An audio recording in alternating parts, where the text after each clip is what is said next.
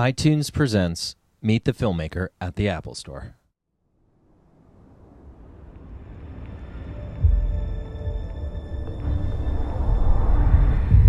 There were nine of us who escaped. Number one was killed in Malaysia.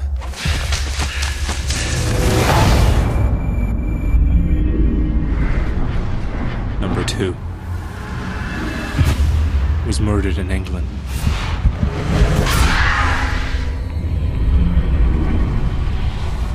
Number three was hunted down in Kenya.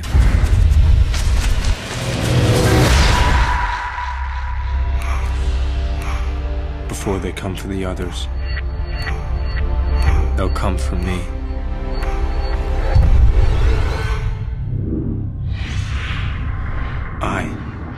Number four.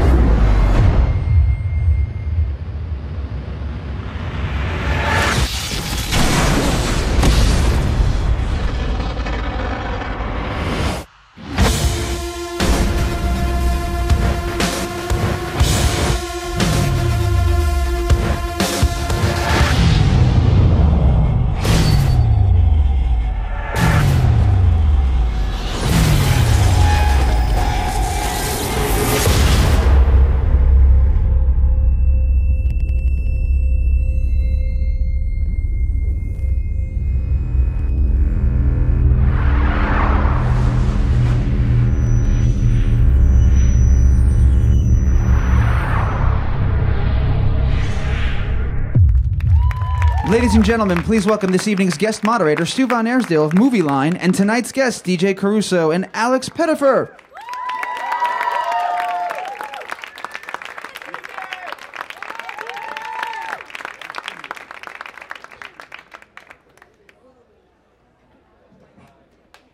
How's everyone?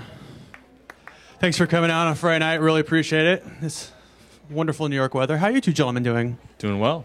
Good, thank you.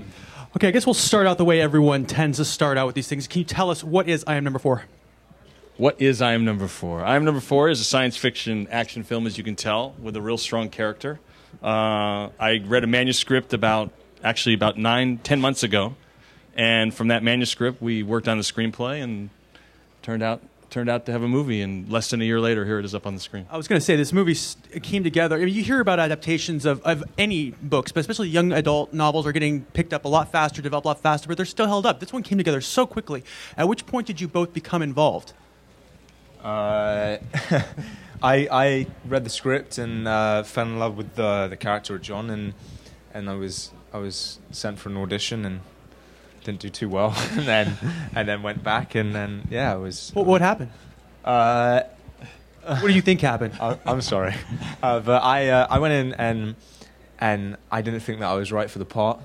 Uh, so uh, I very respectably um, uh, shook everyone's hand and, and said and said that uh, now he started to read I- right? He's I- like okay here we go. And we started and then he just stopped and he said nah i'm not right for this i'm not right for this i'm not going to ruin your movie or something like that yeah, I just didn't. I didn't want to. I, I love I love DJ's uh, work before, and I just yeah I I I, uh, I admired to work work with him. I just didn't want to screw up uh, what I thought was an amazing film. So and it might it might have it wasn't a ploy, but it could have been a ploy because right away I knew when a guy looks like this and has that vulnerability that he'd make a great character. You know that he'd make, he'd give you this thing, he'd give you the reason to, to have doubts and to and to and the fear and the fear the fear that he had in the room was a fear I wanted him to bring to the character. Uh, that's really interesting. I mean, and how did you become involved? Because I know there's some backstory there. Yeah, well, they bought uh, DreamWorks. Steven Spielberg and, and uh, Stacey Snider bought this uh, manuscript for Michael Bay to direct, and uh, Michael Bay was going to go off and do Transformers three. So they said, "Would you turn? Would you be interested in turning this manuscript into a screenplay and see if you can get it going and get it out by next President's Day?" Um, and I said, "I'll sure give it a try." And I was looking to do a science fiction movie. I'm a father of five, and uh, movies that I was younger, like Back to the Future and Goonies, are movies that are in the rotation at my house. And I thought, if I can make like a, a science fiction movie in the spirit of those movies with a little bit more action, that would be something I was looking to do, and this kind of fit that bill. By the same token, it has some pretty, you know, important, successful, and popular uh, source material. You know, and so there's a following there. Do you both think about the following it has and the legacy this book has and these, this whole series uh, when you're approaching it, and how do you retain your creative independence, both of you? Well, I, I can go first, and you can leave. The, the the freedom I had as a filmmaker was when when you're developing a manuscript. Unlike the directors who have Harry Potter or Twilight's, they already the readers had expectations of what the movie should be because they had all read the book.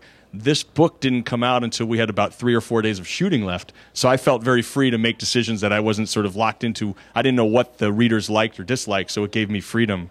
And then I think uh, you can probably take it from Yeah, uh, I, I can speak only from a character perspective, but um, you know, uh, uh, playing John, uh, obviously there's there's certain things in the book that are noticed and certain things in the film that aren't. The fact is, is in the film uh, I'm not as aware uh, of uh, where I'm from and uh, the whole origins of my story, and, and in the book I am. So you know, uh, when I got the script. Um, I kind of tried to stay away from the manuscript and, and the book because uh, the book didn't get released until one week until we finished the movie. So um, yeah, that was kind of freeing as an actor. Well, did you both kind of keep an eye on the reaction to the book as it came along, and then think, oh man, people are going to be just, or you know, you know, you know, I d- you didn't we really, really didn't have time to. We knew it came out and sold really well in the young adult version, the New York Times bestseller list, so we heard that was doing well.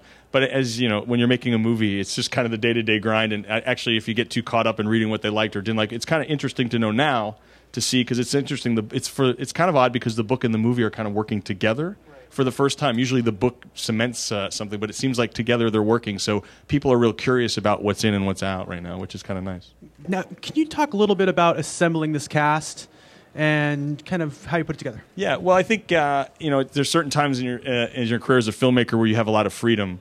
Disturbia was one of those for me, where they basically said find the best guy for the role, and, and I felt the same way here. And I am number four. They basically had okayed the movie and said go make the movie. Now go find the best people. So it wasn't like go get Brad Pitt and we'll make your movie, or go get George Clooney, we'll make your movie. So it gives you a lot of freedom as a filmmaker to go out and really kind of search and, and casting all over the world, basically in London, New York, Australia um, and just find the right people for the role, and you kind of narrow it down. So it's a, it's kind of a it's a laborious and at times a real fun process, and then ultimately uh, seeing Alex come in once you anchor the movie off someone like Alex, it was trying to find the right girl to play Sarah, who sort of is his love interest as the movie progresses, and we screen tested about we I got it down to about six or seven girls, and Alex was gracious enough. We screen tested for a long time. And then ultimately, Dianna uh, Agron came free from Glee, and so I screen tested her, and it was fantastic. And Teresa Palmer was someone I had been aware of for a while, and she came in and read and got the part in the room just like that. So, and Timothy Olyphant was a fan. I've been a fan of his, and just sort of assembling the cast with a lot of freedom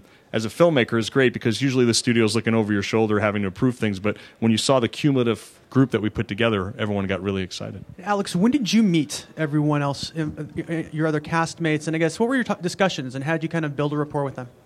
Uh, well, DJ has this uh, way that he um, he describes. Who's the director that taught you this? Well, it was David Lean. I have this fantasy. David Lean has a he loves to bring everyone together as a family before the movie starts with wardrobe fittings and dinners and and so I try to follow that to make sure all the cast members by the time we we get on the boat and kind of go to location, we all have good relationships. So Yeah, so uh, we just all met for dinner and just you know as you do you you either hit it off with people or you don't, and we we just happen to all love each other and uh, we're really excited about the movie that we wanted to make. You're playing. You know, the thing is, as you know, we, we all have been to high school. We all know that you know you kind of sometimes you feel like an alien in real life. You're playing an actual alien in high school. How did that kind of dynamic affect your role and, and the character and kind of building it? Uh, well, you said it. You know, um, I never wanted to uh, come and like start like putting out my hand and stuff like that. So uh, I, uh, I, you know, I saw John as you know, obviously he's this alien, but it was more of um, the term as as being an outsider for for me. You know, um, he has this dark secret and he can't tell anyone, and he has to keep his head down. And so, um, yeah, that was really the alien term for us. Um, One of the things, DJ, I've noticed about your films, I think most people have seen, especially recently, is your rapport with actors. I mean, in, in action and in sci-fi and in thrillers, you know, you, you always, some, well, not always, but sometimes you feel like the director's just kind of trying to, you know, exert all the control and the actor's just there. But the rapport that you can sense with your actors uh, is, is, is very palpable. Can you talk about developing that? Well, I I always feel when when you're sort of when you know you're you're making a genre movie and you want to elevate the genre movie, the best way to do that is through character. And developing relationships with the actors. So I think it's always important, and you'll see in the movies, is to take the time to develop the relationship as a filmmaker to actor, and also develop that sort of friendship and trust, so that when you get in the trenches, you know, you the, the, the screenplays spend the time with the characters, so that when you get to the end of the action, you really care about the people and, and all the stuff that's going on around them. So, you know, my process is to really build the foundation and the rehearsal process. We basically don't read lines over and over again. We just kind of discuss each scene and what we want to feel and what we're going to do. And then once we lay that foundation together, uh, it's my job to sort of, I call it police it in a way and keep them on going, keep them on track, or find ways to push it further. And so um, it's important to me that you develop those relationships before you get out there in the trenches because once you're out there, it's much more difficult and more pressure. Got it, Alex. The, when you're you have a, a part like this where there is kind of that there is almost like a like a telekinetic thing going on. There's you know this weird kind of spiritual. I don't. know, You know, what is it? I mean, how do you kind of get into that that mode? You know, like knowing you can your character can do these things, but you know, in real life, it's like obviously, you know, what, what do you have to First of all, you've got to learn how to say it in an American accent. Okay, start? because saying telekinesis is pretty much hard enough saying it in an English accent, let alone an American. Uh, but uh, I don't know. You um, you fantasize as a kid, and, and you're out in the backyard, and you pretend you're Batman or Spider Man, and um, you just kind of bring that inner child back. And as DJ said, everyone, you know, fantasizes about you know being a superhero, and you know I got to live it. So. And you also, if I heard correctly, got to do some stunts on this. Can you describe what that process was like? Uh, yeah, I, go? I, I did do I did do uh, some of my stunts on the on the movie, and um, yeah, a lot of it was uh, to do with wire work. And um, beforehand, we had two months training, and it was wire work and flexibility training. And you know, um, I find it hard enough to bend down and touch my toes, let alone do backflips off of eighty foot cliffs. So uh, so yeah, it was um, it was an interesting experience and. Were there any particularly hairy moments in the stunt world for you?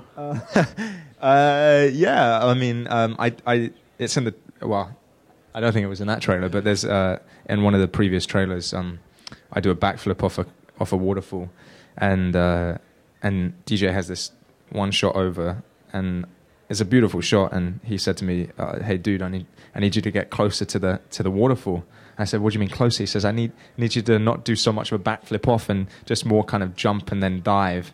Um, uh, and and so I said, "Yeah, dude, but the problem is my head's going to be like that far away from the from the from the rock." And he goes, "Yeah, yeah, yeah, that's fine, that's fine, that's fine." so uh, so so I, I I'm standing there, and by the way, excuse my language, I'm pissing myself as it is, looking down uh, at 80 feet, um, and uh, and and so I so I jump, and all of a sudden I do the whole thing and it's all a blur and I come back up and all I see is everyone like oh shit oh shit and apparently uh, apparently apparently I was on screen this far away from the from the from the actual rock and and It was camera angle that made it look a lot worse, but he was pretty close. Yeah. So, yeah the truth is I was actually this far away from from the rock but yeah And then when you have a guy like Michael Bay involved in a film like this, I'm just curious. Like, does he show up on set? He's like, you know, this needs more explosions here. We need a lingerie model in this scene. I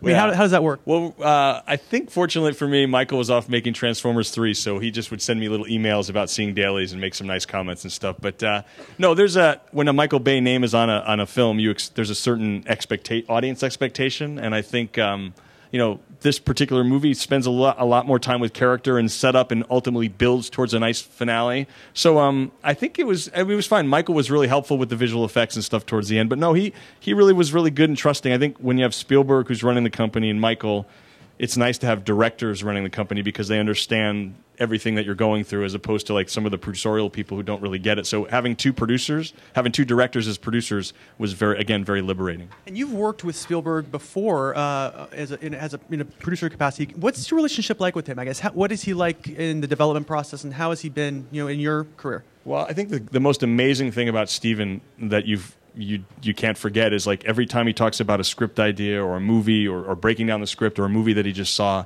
is like this infectious child who just loves movies. And he has this amazing ability to put himself in the seat and become an audience member and not judge the film from some cinematic genius standpoint, but that ability to sit in the stand, uh, sit in the crowd and watch the movie and to feel what might not be working or what is working, and then he's able to communicate that with you. And, and in the editing room, you know, his editing room was across from mine on War Horse, so I would just have him come in and say, "God, I have two versions of this scene. Can you just sit down and watch these two versions?"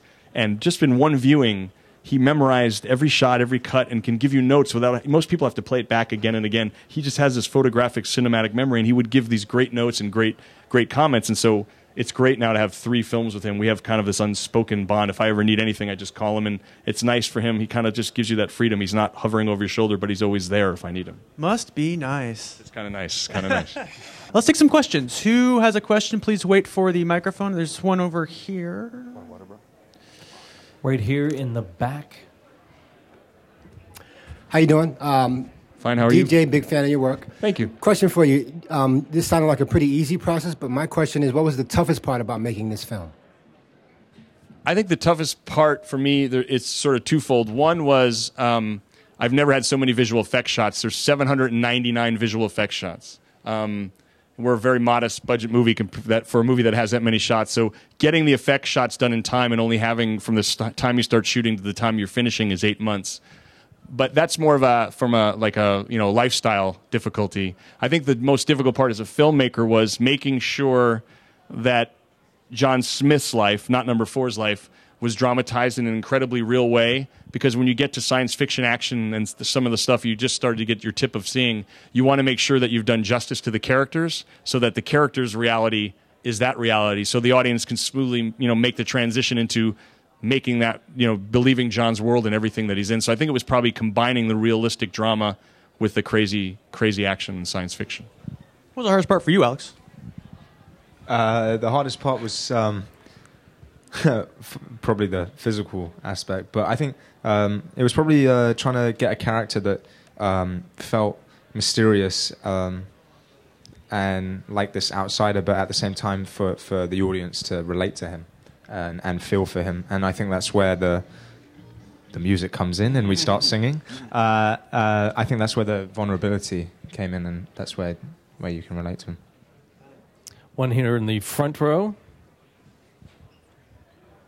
That makes a good segue for my question, which is when you don't have a backstory and you don't have like the novels to read, or uh, certainly you don't have a profile about this alien culture, how do you how do you two work out that character, that balance between the vulnerability and the human side and the alien side? Do you invent things? Do you uh, read other science fiction books or look at other stuff? Well, we, we you know you built in building the foundation. You know, first thing I did because I always felt his character was disenfranchised. I made him watch Rebel Without a Cause. Uh, I made him watch Starman and, and recommended a few other movies because Starman to me was sort of the great. It is to me the great sort of alien love story. Um, and so you do sort of your your cinematic homework. And basically, at the end of the day, though, we just really treated it as real as we could. And basically, here's a guy, and obviously, alien being a metaphor for being an outsider, who's an outsider who really is a guy who um, ultimately thinks thinks what he wants and thinks who he's going to become. I- I- he finds out that it's not really who he is; that he has this greater calling, and, and sort of our theme in the my, our theme, I think that we kind of built together was once you accept who you are, that's when you become the most powerful person. Whatever you are in school or however you however you've been, whatever you are, accept who you are. Don't be judged. And once you accept that, you become more powerful. So that was sort of the the sort of theme that we kind of hooked onto to take us through all that. I think what I loved about not knowing about the backstory of John is that uh, he was always discovering, and um, you know uh, when you discover things uh, as an actor and uh, as the character, I think the audience discovers them with you. And you know, as DJ said, he, he you know John or Number Four is this reluctant hero, um, and uh, when he fights, it it really means that he is going to fight and. Uh, when he discovers things, he really is discovering them for the first time. And I thought that was nice, you know, because this guy does know that he's different, but he never had any uh, signs of it. He just thought he was this abnormal kid. Um, so yeah, I thought it was kind of beautiful not to know, not to know his past. Middle row, all the way over on your right. Uh, I actually have two questions. Um, one about the screenwriting process and one about the next film. Um, so I know there's six novels that they're making, right? Are you directing the rest of them? Yes. Uh, well, yeah, this is the first of six. The um, the second book, uh, we got to see the outline of the second book because obviously I didn't want to kill anybody off in the first one that uh, would make a, make the author go crazy in the second one. Um, but yeah, it's the first of six. Um, we, you know, they're still writing the second one, and, and if the movie, if if if audiences go and see the movie and have as much fun watching it as we had making it, then we definitely all like to get together and, and kind of hook it up and do it again. And as far as the screenwriting process was, uh, uh, uh, Alfred and Miles, who I'd worked with on Smallville, had done the first draft, uh, and then ultimately a really good friend of mine came in for two weeks who didn't take any credit, but I think is a genius. I don't know if you guys know him. His name is Scott Frank, who's done some of the best screenwriting in, since I've been in this business. He's just a genius. And he came in and really helped me for two weeks, and we hunkered down and sat in Pasadena every day and really kind of honed the script. And then Marti Noxon came in. She was fantastic and really helped with a lot of the, the teenage stuff and the, and the, the dialogue. So it was sort of a three writer process. Everyone really contributed. Um, and that's how, this, that's how we got a screenplay. Over here uh, to your left. Alex Pettyfer, will you be my Valentine? Yes. Only if you come here and give me a hug.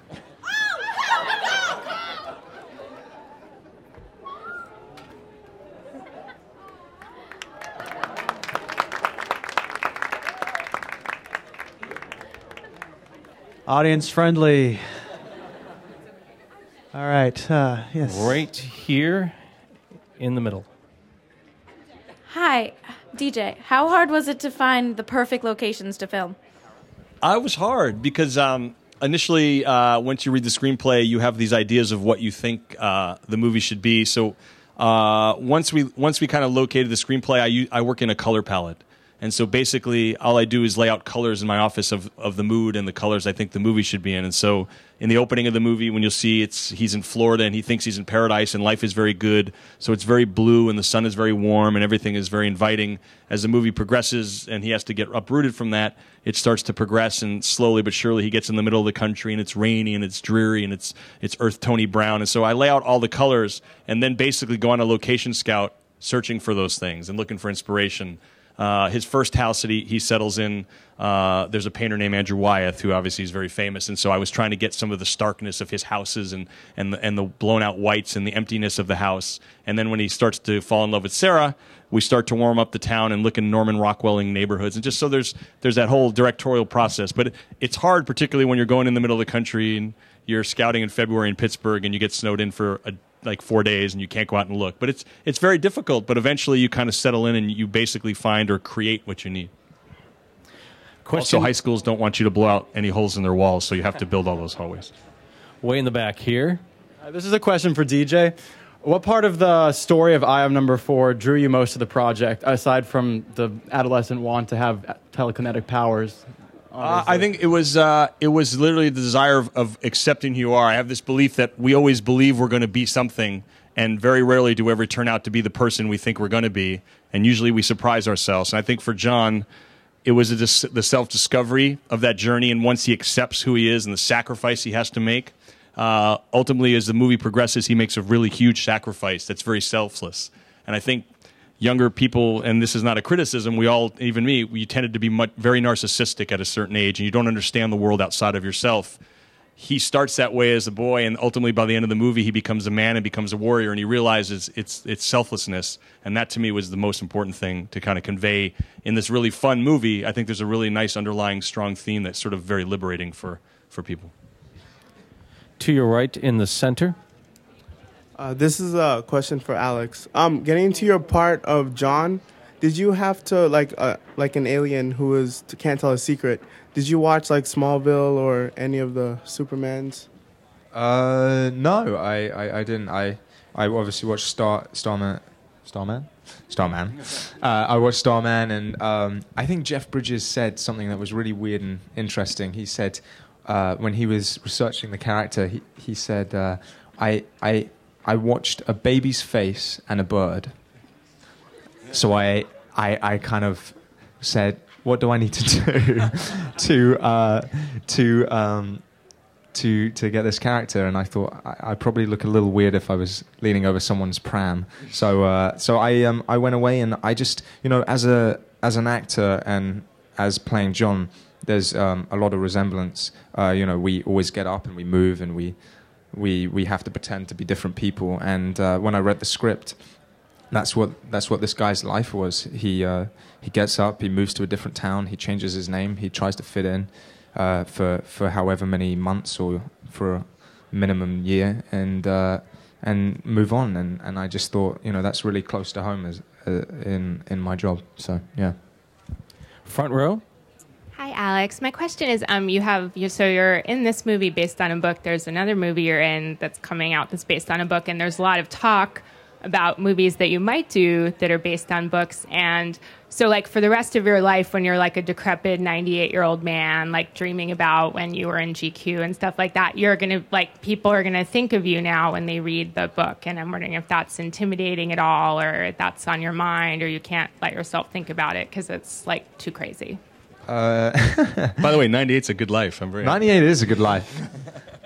um, but uh, you know, um, the thing with with this movie, you know, without trying to answer it in a in an arrogant way, um, you know, uh, when people read the book, the movie will be uh, well, the movie has already been made. So, um, you know, when everyone was buying the book, they were buying the book knowing who the character was. Whereas I think when people bought the book of Twilight and then they heard that a movie was being made, they they were they everyone had a fantasy of who they thought Edward would be. So I kind of got let off on that note. Um, uh, and you know, to to be a part of um, a movie that has been a book, I, I you know I did obviously. I think you were talking about Beastly. Um, you know, Beastly is a is a classic tale that's been around for centuries, and um, I think it's the moral message that I think I, I really got attracted to more than it being a book and then turned into a movie. And we have time for two more questions. This gentleman and then the lady behind him. Hang in there.